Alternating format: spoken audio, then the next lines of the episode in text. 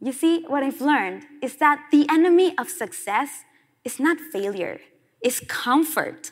And that the more uncomfortable we get, the greater the reward. Or the farther away you're from your comfort zone, the bigger the success. So I want you to ask yourself how uncomfortable are you willing to get? That's Michelle Poler.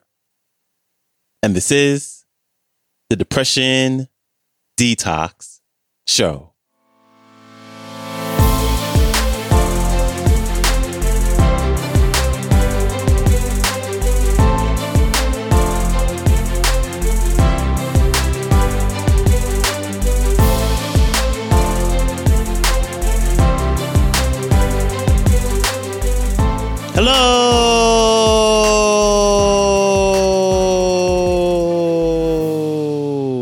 And welcome back to the Depression Detox Show, where we share ideas and stories to help you live a happier life. I am your host, Malikee Josephs. Happy Friday. Appreciate you tuning in with me today as we close out this week's episodes with a talk from a brand new featured speaker and author who is leading a worldwide movement to motivate people to push past their fears and to turn their obstacles into opportunities.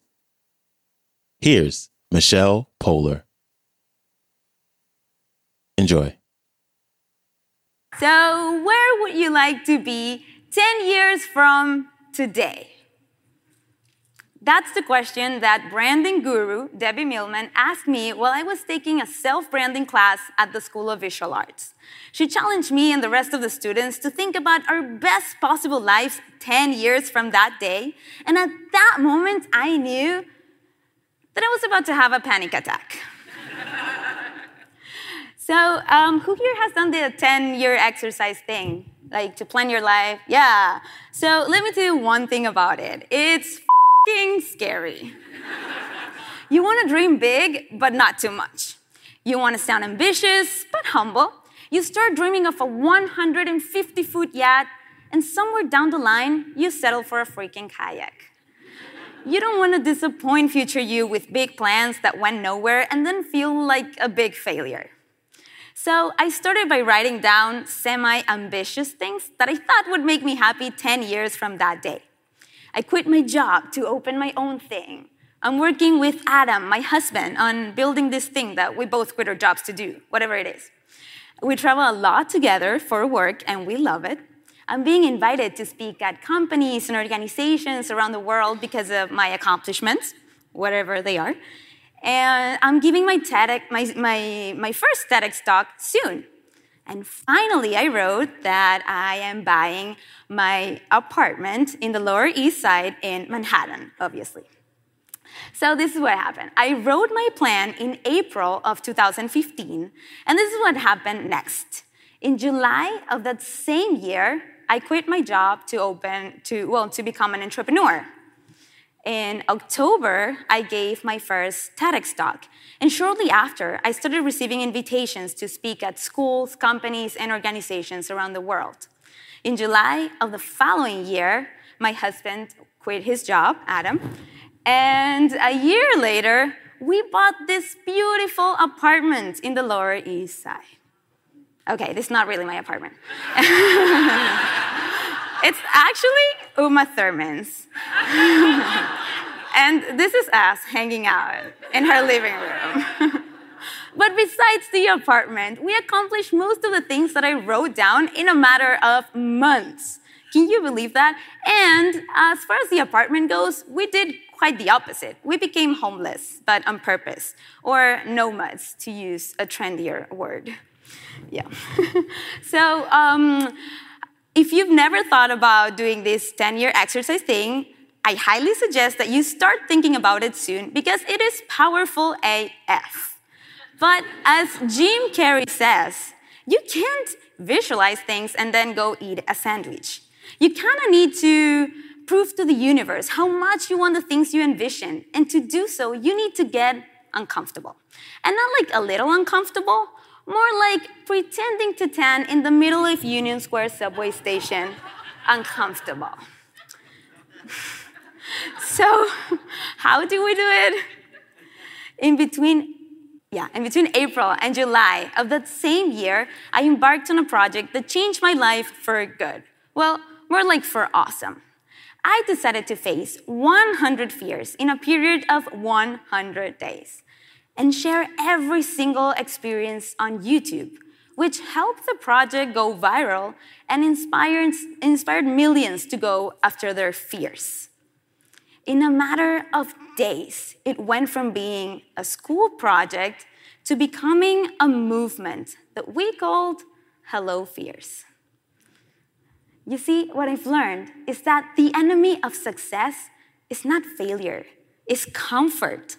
And that the more uncomfortable we get, the greater the reward. Or the farther away you're from your comfort zone, the bigger the success. So I want you to ask yourself how uncomfortable are you willing to get? Because that's how much your salary will increase, your followers will pay attention, and your life is going to improve, right? So, um, I, well, as you can see, I decided to get really uncomfortable to achieve all of this. And um, as um, what people think is that sometimes we need a sign to take action, right? You're waiting for um, a sign from God to do something. But the thing is that comfort is what keeps us from raising our hands to suggest the next big idea. It um, convinces us to stay with partners we no longer love, and in cities we cannot get much out of. Comfort begs us to watch one more episode instead of facing the blank canvas on our blog. And it tells us things like, good things come to those who wait.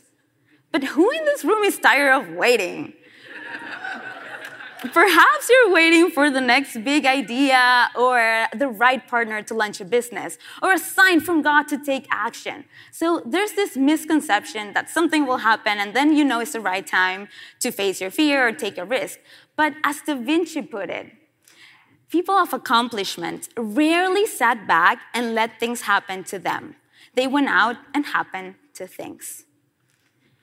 The other day, I was um, meeting a friend for coffee, well, matcha. Um, she kept going on and on about how much she dislikes her job, her, her paycheck, her boss, her, uh, her coworkers, everything. And as soon as I suggest that she should perhaps start looking for another job, she immediately pulls out the fear guard. Fear of not finding a good enough job, fear of not being able to pay rent, fear of disappointing her family. And I get it fear and uncertainty go hand in hand. But what about the fear of living a miserable life? Of spending the only life that you have, the tangible present, complaining about your boss, your paycheck, your coworkers, isn't that scary? I know both things are, but which one will give you the opportunity to live a happier life? I can assure you that the comfortable option will not. I choose to acknowledge that my life is in my hands and that I get to change the outcome of my everyday. And there's nothing more powerful than that. When I first started facing my fears, doing my 100 day project, I kept asking myself the same question that we all ask ourselves before facing a fear What's the worst that could happen, right? Raise your hand if you've ever asked yourself or someone else this question before. Of course you have, because it's an instinctive question. It's our reptilian brain trying to assess the level of threat that this may represent to our survival, right? So the problem with this question is that it only brings negative thoughts into our minds. How are we supposed to gather the courage that we need if we're only thinking about the worst case scenario? It was only when I decided to switch the question around and I started asking myself, What's the best that could happen? That he started to see the possibilities that were hiding behind each of the fears. And not all of them went as best as they could. Definitely not the time when I tried rafting for the first time. You know, they say a lot of people die from trying to take a selfie. I think this is one of the cases that that could have happened. I'm thinking now. Okay, so yeah, but most of them did. Like most of them did went as best, well, go, go as best as they could. So thanks to this question, I realized that going nomad is liberating that Brazilian waxes last longer than the pain.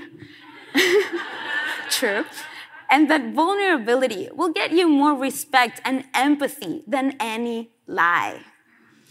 So, according to psychologist Jeffrey Gray, there are two primary systems determining and influencing every decision that we make the behavioral inhibition system and the behavioral activation system. The behavioral inhibition system responds to risk, stopping us from taking action, while the behavioral activation system is triggered by reward. So, asking yourself this question is what will encourage you to take action. During my entire life, I used to overthink everything, answer no to most opportunities, and come up with endless excuses why I shouldn't take risks. But after embracing this new lifestyle where daring is my first choice, I realized that the only time we fail is the time we fail to try. And that's why my 2017 New Year's resolution was and still is to fail, or more like attempt to fail.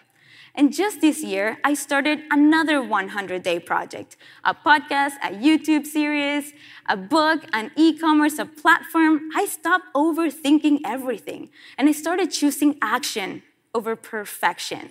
If I succeed, awesome. And if I fail, at least I'm fulfilling my New Year's resolution and learning a whole bunch. so try turning your fear into your goal, and I can assure you, you will be less afraid of it. Plus, did you know that 85% of the time, yay, 85% of the time, things don't go as bad as we imagine? They may even go in the opposite direction and surprise us. Courage is not about not having fear. She who has no fear is not courageous, is fearless. And there's no such thing as fearlessness. Courage begins with the will to think about the best case scenario.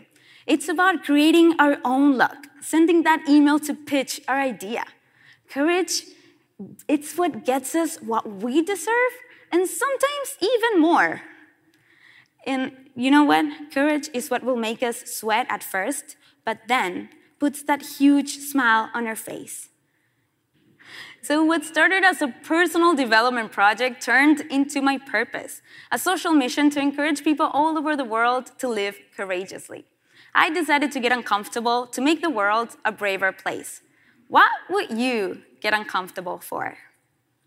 This project didn't make me fearless, but it gave me the willingness to go after my fears. So now, instead of perceiving every fear as an obstacle, I choose to see it as an opportunity, an opportunity that can lead us to uncover our next big thing. And that is the best that can happen. So start writing your 10 year plan today, but start facing your fears tomorrow. Big thanks to Michelle Poler for stopping by. If you'd like to connect with her, you can go to her website, michellepoler.com. Her Instagram is Hello Fears, and her latest book is entitled Hello Fears Crush Your Comfort Zone and Become Who You're Meant to Be. And I got this clip from YouTube. It is entitled The Science of Fear and how to face it. And there will be links to everything I just mentioned, along with a link to today's entire talk. They will all be in the show description below. All right, before you go, don't forget to follow the show, share it, or leave a rating and review on Apple Podcast or Spotify Podcast. As I always say, and I truly mean from the bottom of my heart, I really, really appreciate you taking out the time to do that. And that is a wrap for me. I hope you have an amazing rest of your day. I hope you have an extraordinary weekend, and I will see you back here Monday. So, until then, stay strong. Later.